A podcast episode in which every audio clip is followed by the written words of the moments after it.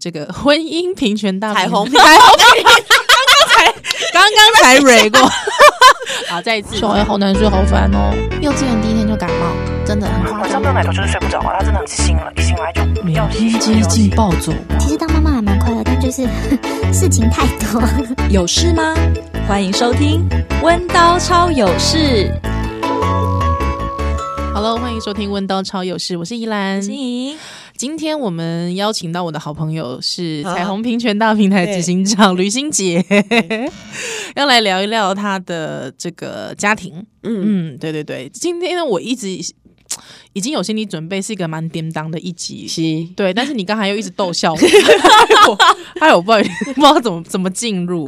对，但其实主要其实要聊聊心杰，呃，从小有一个妹妹。对对对，在在欣洁十岁的时候，妹妹出生。对，我十岁的时候，我妹妹出生。嗯，嗯，那时候，但她刚出生的时候，就是也不知道她发生什么事，是大概她快一岁的时候才发现她有非常严重的心脏疾病，而且是全身性的、嗯、复杂的，合并各种哦的复杂的疾病。这样、嗯、是因为因为我知道妹妹的事情很久了，但是我从来就是你每一次写，我每一次无法 catch 看不懂，看不懂。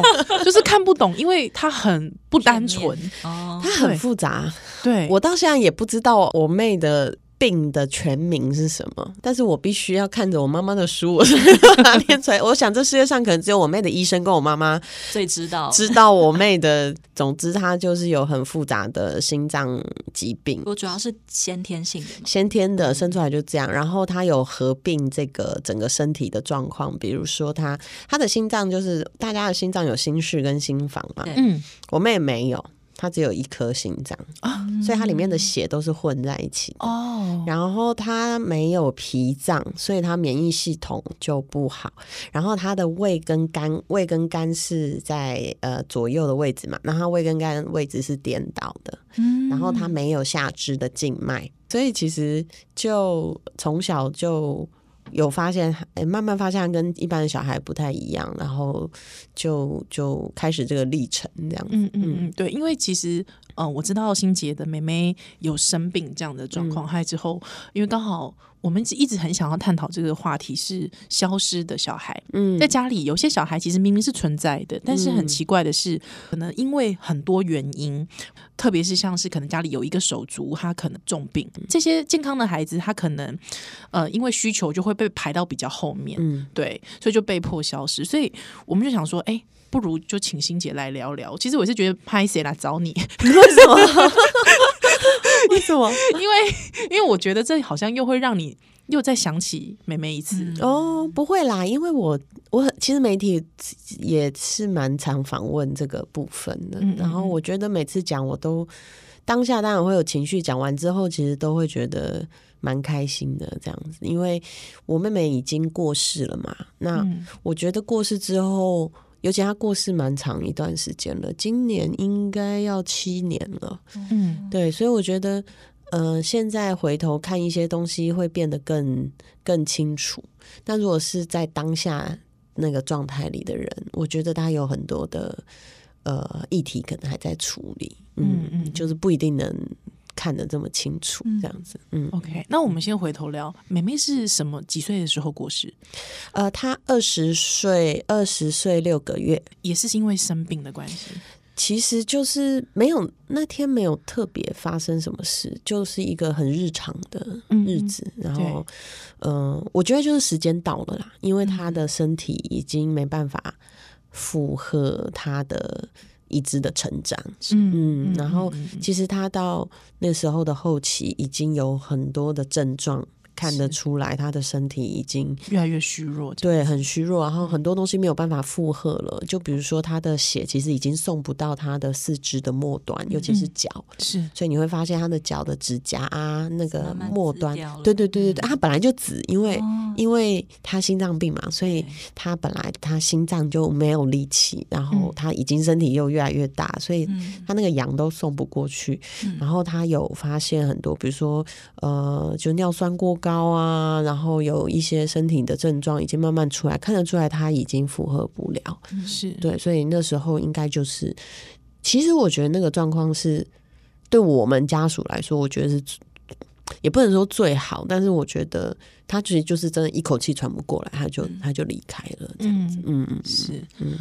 妹妹在小时候，在你十岁之前跟你十岁之后，应该那个改变很大吧？嗯，对，嗯，就是就是发现妹妹生病的时候，其实我妹是我，我常常讲，我妹是我求来的一个小孩吗？对，因为我很想要有弟弟妹妹，嗯，我是家里最小的十就十年嘛，然后嗯，上面有一个，我有个哥哥，哥哥。嗯，对，然后可是。我就是小时候的个性有点大姐头，这样，所以我就会觉得哦，有一个弟弟妹妹，弟弟或妹妹，我就会觉得很有趣，这样子，对，就可以帮他穿衣服。大姐头的那个，有个小跟班跟着。对，我喜欢，我觉得我的天性蛮喜欢照顾人的，所以我我小时候就会一直跟我妈说：“那你再生一个，你再生一个，这样子。”然后我妈都一直说：“好累，我不想再生一个。”然后。呃，后来他我我到十岁了，我妈有一天就突然把我跟我我哥哥跟我叫去，就说她她她怀孕了这样子，然后就说我们会有一个小妹妹这样，嗯，然后那时候我就超级开心的，我就觉得开心，我很开心，我想说耶，我有一个妹妹这样，我以后要当姐姐了这样的这种感觉。我觉得因为我们年纪那时候也比较大，是大小孩了，所以其实蛮我自己讲这样有点不好意思，就蛮懂事，是可以了，可以了，对对可以，对啊。然后我哥哥十二岁，其实也快要上国中，所以其实整个家庭那个时候的心情。其实是准备好的，嗯，其实是开心的。然后我父母的那时候的工作事业也稳定，嗯，所以其实当时是开心的接受这件事情。妹妹出生之后，开始陆陆续续有状况，妈妈开始要带妹妹跑医院的时候，嗯，那个时候你就是发现妹妹原来跟一般的小朋友不大一样了。大概是她快一岁的时候，嗯，就她出生的时候，我妈有觉得她好像体弱一点。就是跟我跟我哥哥相比起来，我们就是那种头好壮壮的小孩。嗯、然后就是我妹的哭声也比较小，然后而且她有一个很明显的症状是到后来，呃，我们才知道，就是心脏病的小朋友他出生的时候，他你会慢慢发现他长大的时候，他的手指头是有点像棒槌的哦，他会长得像跟我们一般人的手指头这样直直圆圆的不一样，他会末端的放大。因为血流过不去，对，因为血流过不去，所以它的组织会增加血管在这边，所以它的它这边会变成放大一点，然后所以让它的呃氧气跟它的血流可以送到它的末端，所以棒槌手指头是呃心脏病小朋友很对对很常见的一个症状，那那时候不知道，然后。因为毕竟二十几年前嘛，嗯，我妹如果现在还活着，应该是二十七岁，嗯嗯，应该二十七年前那时候还没有这么多的资讯，所以那个算是一个重要的指指指标这样子。那所以后来就发现，哎，她好像比较体弱这样，然后去打预防针之后，才发现说，就有个老医生就说我妹的心脏听起来有杂音，嗯嗯嗯，然后呃，就建议我妈带去大医院检查，是嗯。所以他就是带去了，带去之后就突然发现说，哦，这不是小事，嗯，很复杂，很可怕，嗯对，然后他就开始呃非常长跑医院嘛，然后那个时候我大概是六年级，嗯嗯，然后其实也算懂事了，但是但是其实我后来发现。虽然我外表看起来，我六年级现在就跟现在长得差不多高了，嗯，所以我觉得大人都觉得我是大人了，嗯，成熟的小孩。对，嗯，其实还没有，当然，对，就是现在去回头想才会发现，说我真的还是小孩，嗯，但是我的爸爸妈妈跟我哥哥可能都已经比较长大了，嗯，所以我的状态会变成，我觉得那个 moment 会让我觉得。这个世界上的事就是这么的，会随时有不好的事情发生。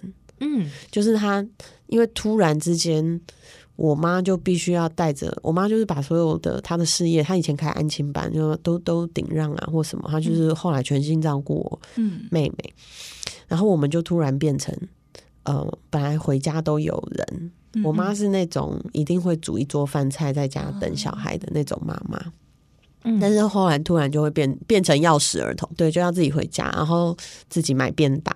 一开始还觉得蛮开心，耶，我每天都可以吃便当，这样子。便妈妈说便当不健康，但是我现在每天都可以吃便当。嗯嗯。后来就发现，呃，这个这个路程好像不会结束。嗯。然后我妈后来把我托给一个附近邻居的好朋友，他的他的朋友。嗯。那。就我我下课之后，我会去他家那个阿姨家吃饭，他会做饭给我吃这样子。然后他们家也对我很好，那个是也是我他儿子也是我同学。嗯、可是就是会有一种，嗯，一切就不一样了，不一样了。对，然后我不能，所以你很快就发现这一切都不一样。对，然后我不能做一般小孩可以做的事情，比方说。比方说出去玩，我就不、嗯、不太能就出去玩，嗯嗯，然后或者是嗯，我就是要自己照顾自己这样。我有时候还要照顾我哥哥，这样，嗯、因为我哥照顾哥哥，对啊，因为我哥哥比较不会照顾自己。你要照顾他什么？就是。买便当给他，帮他带便当，然后帮他洗衣服啊。嗯、然后对我哥比较，我觉得我哥是那种比较活在自己世界里的人。那时候哥哥已经是国中了，国一吧。然后我觉得他适应国中生活也适应的不是很好。嗯嗯嗯，就有一点我们突然之间。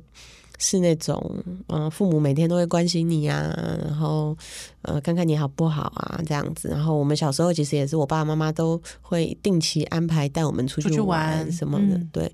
然后跟员工旅游什么，嗯。后来就是这些突然之间全部都消失，我们所有的时间就是去医院，嗯。然后我爸爸妈妈就是去医院，然后我们如果不去医院的时候，我们就是在家要自己。照顾自己，对对对，自己自己照顾自己这样子，嗯，嗯，然后我觉得那个时候有一个焦虑，是因为我还是小孩，嗯，我其实搞不懂发生什么事情，有点我知道我妹生病了，这样，嗯，我也不敢多问，嗯，嗯，就是尽量去把自己的事情做好。可是我妹其实，在当时很常要开。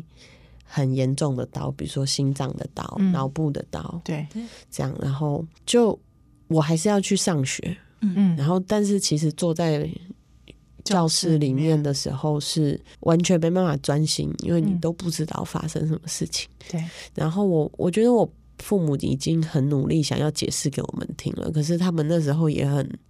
很彷徨吧，嗯嗯，又不知道发生什么事，他们也很，他们也很疑惑，这样子，对，所以就有点像是我们，嗯，一家人是一种，在一种很混沌的状况下，嗯，所以他们老实说，确实是我父母，我觉得顾不到其他小孩是一件，嗯，可理解的的事情。有要求过吗？曾经不敢欸。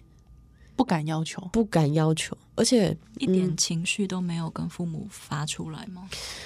不太能，嗯，会害怕吗？会会害怕，我觉得会怕让他们压力更大。嗯。哦，嗯，然后这样回头看起来，如果我是一个 outsider，嗯，我就会看觉得啊，这两个小孩真的很乖，这样，因为我们真的不敢说什么，就是。你感受得到爸爸妈妈的压力已经要爆表了，嗯，然后他们也有他们的情绪，嗯，所以我们能做的感觉就是把自己的事情做好，嗯，所以我记得我以前呢，啊，后来上了国中吧，就是我觉得我国中到高中那段时间是我妹最长出入医院的时候，就是大刀什么都在那个时间，嗯，我以前都要我回家要进门前，我都要站在门口。就是深呼吸，嗯，把在学校发生的事情，就是先有点抛在脑后，或是放下这样，嗯，反正我回家就是开心，对，嗯，就回家就是开心，换一个面具回家，嗯，对，因为就会觉得妈妈已经很不开心了，她已经压力很大了，嗯，我不想再增加她的嗯负担，嗯，然后我妹妹她也需要我们跟他互动，因为他也不能去上学，他也不能。出很少出门这样子，对，所以我回家我就是尽量能陪他就陪他，就变成我自己的事情就是我自己处理。嗯、然后我觉得这个习惯就是可能从我青少年的时候一直延续到我长大，就是一直都是这样子。嗯嗯嗯，就自己要负责好自己的一切。对，然后不太能表达情绪，不太能表达不好的情绪。啊、对，嗯嗯，可以表达开心的情绪，嗯、然后或者是比较。辛苦的事情，可能就是轻描淡写的，嗯，带过去这样子。可是，在家里的状况，我觉得可能面对现实的时候，嗯、这些情绪的东西，可能你即便你想处理，可能也没办法，因为也要照顾妹妹，对不对？对对对，因为变成，因为你年纪相对妹妹来说是蛮大的，大所以。可能在妈妈无暇的时候，其实妹妹的另外的主要照顾者是你，对对，是我是我，主要是我。你们家没有另外请人照顾？没有，因为我妈妈，我后来回想，我觉得她有一个很深的罪恶感，对我妹妹。嗯，她有时候会说是我把她生成这样。嗯，OK。然后我妹。因为我妹有，我妹也没有社会化，所以她也会直接这样讲。她就会，她很痛苦的时候，她有的时候闹脾气，她就会跟我妈说：“都是你把我生成这样，嗯哼，为什么我不能像哥哥姐姐那样出去玩这样子？”嗯、所以我觉得我妈，我妈做事也有一个很高的标准，所以她就没有办法让嗯其他人来照顾我妹妹。嗯，嗯然后所以其实我大概从。高中开始就是我妹妹第二的主要照顾者，这样子对，然后一直到，当然我越长大越有能力，我就承担越多这样，然后到我后来主要，其实我妈如果有什么事情，甚至是我爸爸后来被派到中国工作，嗯，然后我妈需要去，我妈就会去中国，就是我 要过夜啊什么，就是都是我在照顾我妹妹这样子。妹妹后来有去。嗯就学吗？他中间有一段时间有去就学，嗯，那是去一般的班级还是？是去特殊教育的班级。他们那个时候小时，他的幼稚园时期，嗯，呃，台北市政府在尝试一个共融的幼儿园，他有去上过。那个，我觉得那个对他来说，其实是一个他可能人生中最开心的上学经验。然后后来进到小学的那种，就被分分，嗯，就去特殊教育班。然后可是特殊教育班，我觉得。当时的那个整个建制的系统还非常的不完善，所以，嗯，其实没有办法受到很好的教育。然后，甚至他在学校，我不知道为什么当时的老师还会处罚这些，就是生病的小孩。然后，所以，反正他在学校被处罚之后，他有一天就发病，然后被送急诊。之后，我妈妈就觉得不要再让他去学校。学校，我们后来就是都申请在家。在家自学，嗯，对，然后所以，可是自学老师也是大概一个礼拜才会来一次，然后我妈还有，我妈还有在帮她请家教，然后那个家教是我在我那时候已经念台大了，然后是我在台大的那个家教班 找到了一个台大心理所的学姐，后来她就是专攻。这个呃特殊儿童的教育，然后他一路教我妹教了应该有十年哇、嗯，一直到他出国念 PhD 是。为止，对，所以其实也是一个蛮有趣的缘分，是是，好特别的经验，对，对，所以他他有一个家教老师，然后会有一个巡回政府派的老师，但基本上他我觉得那个某个程度上，嗯。不太能提供真的很完整的教育啦。嗯，嗯，你说巡回的这个部分，嗯，对。那其实我们帮他请的家教老师也是看他，呃，就看我妹妹想要做什么。比如我妹妹喜欢画画。那老师就会带着她画画，然后会融入一些东西。嗯、可是那个时间可能一个礼拜也是一两次，然后一次两个小时左右，嗯、所以大部分的时间其实都还是家人在照顾这样子。嗯，那我妈当然就是二十四小时，嗯，照顾她。那需要替手的时候，就是大部分时候是我这样子。嗯、主要每天要帮妹妹做什么样的工作呢？嗯。嗯大部分时间，他小时候跟越来越大的状况不太一样。可是如果是比如说那时候我已经开始工作，我妹大概从十三四岁开始，但是起床她就她其实不太能好好的走路，因为她在小时候有嗯脑部有受过伤，嗯，所以其实她一开始小时候看起来跟一般的小孩子没有差很多，嗯，但是因为她随着她成长的过程中，她发病去开刀，然后开刀其实。就他每一次开刀都是把他的发展再打回原形，就退回去，所以他一直没有办法照一般小孩的程序。长到他该有年纪该有的那个阶段，这样，所以他会影响到他的智力发，有影响到他智智力发展。然后他大概一直都维持在大概七八岁之后，就大概一直维持在七八岁的的智力的年龄。对，然后嗯，当然他的小肌肉发展的很不好。然后因为我妹妹曾经有呃脑部缺氧过，所以几乎快要变成植物人。是对，然后就是靠。呃，我们带他一起去复健，就花了很长的时间复健。然后他那时候都说：“哦，我。”别人问他就不认识的人问他在哪里上学，他就说我在台大医院上学，嗯、因为他每天都要去台大医院复检，就是做职能治疗、语言治疗这样。对，但他讲话还是讲不太清楚，所以其实呃一般人不习惯的，他听不懂他在讲什么。那早上就是当然他起床之后就是要帮他弄早餐，然后他要吃药，嗯，然后吃药之后，因为他走路走的不是很好，你就是。你不太能放他一个人，他他也不是完全不能动，所以你还是得看着他，是。对，要不然他就会冲来冲去，是，然后再就会跌倒，他常常不小心跌倒，然后牙齿又断掉这样，然后所以你就要你得看着他，然后嗯，要要跟他互动嘛，因为他还是有这个社社交的需求，当然这样子对，所以跟他聊天啊，然后如果我照顾他的话，我就会花一些时间跟他聊聊他最近怎么样，然后。呃，然后他他有他自己喜欢做的事情，所以有一段时间他可能会看卡通或怎么样，然后就要弄饭给他吃。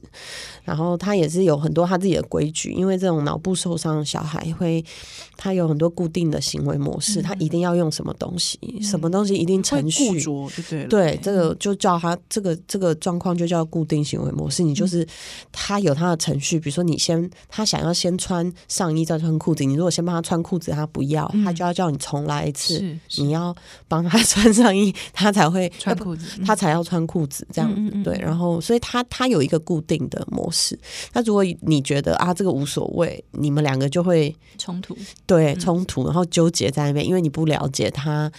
他想要的东西是嗯，然后呢，如果他一集一集又讲不清楚，就哭哭了就，就哭了就喘不过气，缺氧就昏倒，就送医院。嗯、所以就是尽量不要让他有情绪太大的波动。对，然后当然就基础的，我觉得基础没有什么，嗯，嗯，照顾就是一个很琐碎的事情，吃饭吃药，呃，有的药饭前吃，有的药饭后吃，他要上厕所，是，然后可是呃，他可是这种这种其实已经占据了。大部分的时间，对啊，我如果照顾他的时候，很多人就会说：“哎，那你就待在家，你可以顺便做什么？”其实不行，无法的，因为你要一直帮忙他，嗯，然后他要去上厕所，你要，但我们尽量让他自己做，可是你要在旁边看着他，这样子对。那甚至有时候他，嗯。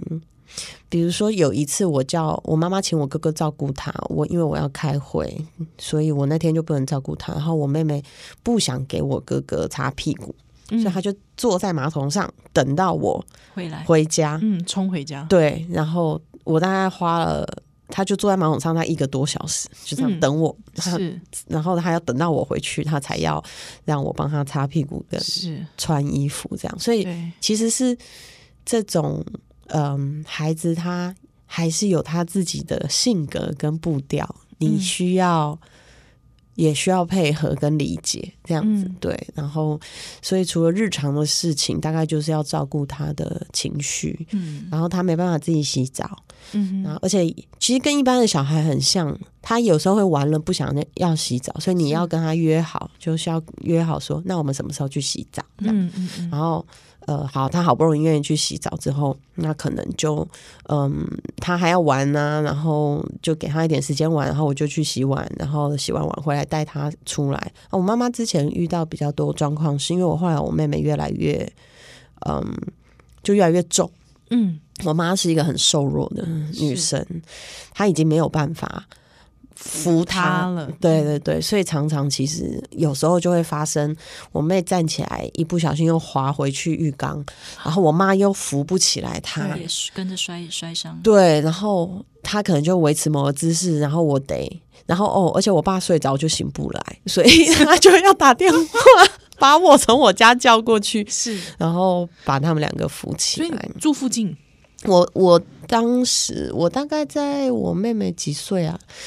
嗯，我妹妹在十四五岁的时候，我我就那时候我们就一直会担心她是不是要走了，因为她的身体状况就起起伏伏。嗯，所以我后来就决定就跟他们搬回去。我本来一直住台。就本来都是一直分开住，是我十九岁之后就搬出家里。我觉得我那时候也是会觉得，我想要有自己的空间，嗯、因为我如果在我的原生家庭，我的人生就是停在那里，就是绕着我妹妹跟我妈妈的需求。是对，所以我后来我十九岁又搬出来住，然后大概我二十七八岁的时候。我就有一种感觉，是我妹可能快要走了，所以我就又搬回去，搬回家，对，离他们比较近。可是我们不住在一起，是这样，觉得这样对大家都比较好。我妈妈也还蛮开明，他就是觉得我们不要住在一起比较好。所以，当你离家就是离开家住的时候，你的妈妈或爸爸从来没有要求要求过说你要回家，没有，没有。我觉得他们也对我们觉得很。很有罪恶感。嗯，他你什么时候告诉你第一次知道父母的对罪恶感是什么时候？嗯，我我觉得他们很明白的讲出来，其实是我妹妹已经过世之后的事情了。嗯哼，可是可能因为我是一个比较敏感的孩子，你感觉得出来，他们其实就是让你做你想要做的事情。是，就是我的父母从我高中开始，反正不管我要做什么，他们都尽力配合。嗯，那我觉得里面有很大的原因是他们觉得没有办法给你嗯那个父母的爱，嗯，或是照顾。我觉得爱是有，嗯，可是我相信他们爱我，可是他们就是没有办法，比如说陪伴啊，或者是跟你一起经历一些你的。重要的事情，对对对，比如说像我出国念书，嗯，比如说像那种母姐会啊、家长会啊或毕业典礼啊，我父母是永远都没有办法一起出席的。嗯，就是我爸就是会在上班的空档过来看你一下这样子，嗯，然后，嗯，我出国念书，其他同学都会有家人来，那就我们家就不行。反正我尽量就是一个人，或者是他们会尽量。出一个人陪伴你，可是你知道那个他们没有办法负担，再再多了这样子，嗯，都真的都没有任何的抱怨或者觉得委屈的时候吗？我我有很多朋友问过我，哎，可是我真的没有觉得委屈，因为我觉得是习惯，就是这样。你的认知就是父母他们很忙，对，嗯，然后他们不是故意的。然后，如果可以，他也会想要来，嗯、可是他没办法，嗯、这样。然后，嗯，所以就慢慢就接受这件事情。然后，嗯，可是你还是感觉到他们的爱，只是有时候你会觉得有点孤单，嗯嗯，就是那个孤单感很强。但是你觉得那个是你那个是必须的，或者是那是你。就只能这样，没有别的选择。嗯，嗯，然后尤其是，尤其是，我觉得像我们这种手足会有一个状况是，你有时候觉得人生在生死面前，其他事都是很小的事情，所以我的事情都是很小的事情。嗯，就是因为他都要，他都有每天都有可能会死，欸，嗯，这个想法从多小的时候开始，嗯、你会觉得妹妹可能哪一天他就会不在了？从小啊，就从他出生开始。嗯，我每天都觉得我妹妹明天就会死掉。嗯嗯，是家人讲的吗？就是爸爸妈妈讲说妹妹可能很就是这在这个世界上的时间不会长。对对对，嗯，对，所以他一岁我们就去拍了一个全家福，哦、然后就觉得反正他可能随时有可能死掉，我们要赶快记录。后来就活到十岁了，突然他活到十岁，我们全家人就想说：哇靠，他竟然活到十岁，赶快再去拍一个全家福。然后二十岁，我记得他二十岁，我我那时候刚从澳洲，嗯、我在澳从澳洲念完硕士，然后一回台湾。隔天，我们全全家人就去拍全家福。就是我那时候还改机票，因为我我妈就跟我说，我妈常常会，我我没有觉得她骗我，可是她常常有时候确实会沉重的就说：“哦，我觉得你妹妹差不多了。”这样，嗯。然后我就想怎么办？怎么办？赶快回台湾。然后一回台湾，我们就是去拍了一个全家福。嗯。然后大概在没有多久，大概几个月之后，她就她就过世了，就是二十岁。拍的那个全家福这样子，嗯、对，所以就是从小就会觉得那个不确定性很强，不确定性很强，人生就会觉得人生就是这样。但重点是，他当然最重要啊，他的事当然最重要，因为他会死掉。嗯，对，然后嗯，所以你变成。自己的脚，自己这个这个，就算自己不开心，或自己好像都放在很后面。嗯，因为反正我的身体算健康。对呀、啊，我很健康，到现在太健康了，太健康，我就是太健康。看旅行节的汉超也知道他太健康。对啊，然后我们小时候是那种，只要生病了。感觉就会变成家里的次等公民，因为很怕你传染给妹妹。我们说感冒就会被关在房间里，然后我妈妈会开一个小缝，把饭菜送进来，把饭再送进来，然后我就在房间里吃完饭，再把饭跟那个从小就知道那个隔离的感觉。我完全了。我跟你说，现在大家都觉得隔离什么，这些算什么？我从小就被隔离，就这样讲，我妈可能会生气，可是。但但我没有觉得不开心，你就会觉得本来就应该要这样，因为他有可能，我妹妹有可能感冒就会死掉，所以我只是被关着，就是这有也还好嘛，对，这样子这种这种感觉，所以所以那种隔离，像我们家是随时都准备着各种的消毒。用品、口罩，嗯，就是都有备好，完全都是备好。所以在这波疫情呢，你们家应该是大富，我们是大富，你们家是大富，而且很习惯呐。就是我从小就是戴着口罩，做什么都要消毒。从外面回到家，第一件事情就是洗手、换衣服、消毒，嗯，然后才能跟我妹妹接触，这样子对。然后只要有一点点看起来感冒的症状，就是戴口罩，然后。待在房间里隔离是。这样，嗯。呃，对不起，因为我自己已经 因为因为认识旅行姐的关系，所以旅行姐平常在媒体上面的形象都是一个，就是你知道吗？嗯，身体很健康，很好，精神很好的，对啊，精神很好，对。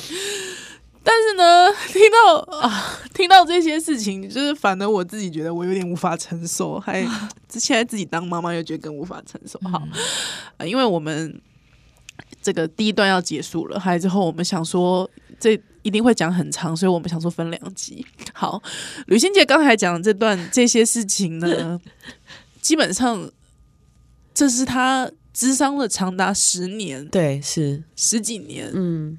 你现在才可以有点半哭半笑的告诉大家这件事情。嗯，对，我觉得花了蛮长的时间去经历，但中间其实很多痛苦的日子，嗯、然后也有那种，也有那种我妹在医院里痛苦后，我就我没办法看她，嗯，因为她以前是那种，比如说抽血，嗯，我妹的血管很细，抽不出来，可是她一定得抽血，对，医生那个。针就在他的肉里面钻了，钻然后就会想办法要抽到血。哦、然后他那个小孩子这么小，然后哭的要死，我真的没办法承受。然后我就转头就走，跑去医院的那种楼梯间里面哭。嗯，然后就一直说为什么，为什么我们家要承受这些事情？然后后来我回去就已经抽好了。然后我妈妈，我就跟我妈说对不起，留你一个人在这里。然后我妈就说没关系啊，就是。呃，因为我不能离开，我若离开你妹，就剩一个人。嗯，然后从那一天，我就觉得 我不能，我不能再这样跑走，因为我如果跑走，我妈就剩她一个人。嗯，对，所以再怎么痛，我看着她很痛苦，我还是得留下来。对，对我就要留下来。就是我觉得那一天影响我很大，反正就是那时候你几岁？十二岁吧，也还是小孩子。嗯，我其实也还是小孩，可是我觉得那一天我就有一点学习到一个人生的道理，就是 怎么那么多道理啊？你 痛苦，你转身逃离，你还是得回来面对，不如现在就待在这里，想一想要怎么处理它，这样子。对，嗯，OK，这是这一集的结论。哎，你没去当护士，好可惜哦！我不要，你应该你应该是见过蛮多大场面的人。不过他现在的另外一个角色，我觉得也也是大场面的人，也是影会影响很多人的。是是，嗯，好，我们让吕欣洁擦完眼泪，我们再来。好，感谢你今天的收听，我们下一集再见，拜拜。有什么主题想听的吗？有什么话想跟我们说吗？欢迎搜寻脸书粉丝专业温刀超有事，温暖的温，唠叨的叨，温刀超有事就可以喽。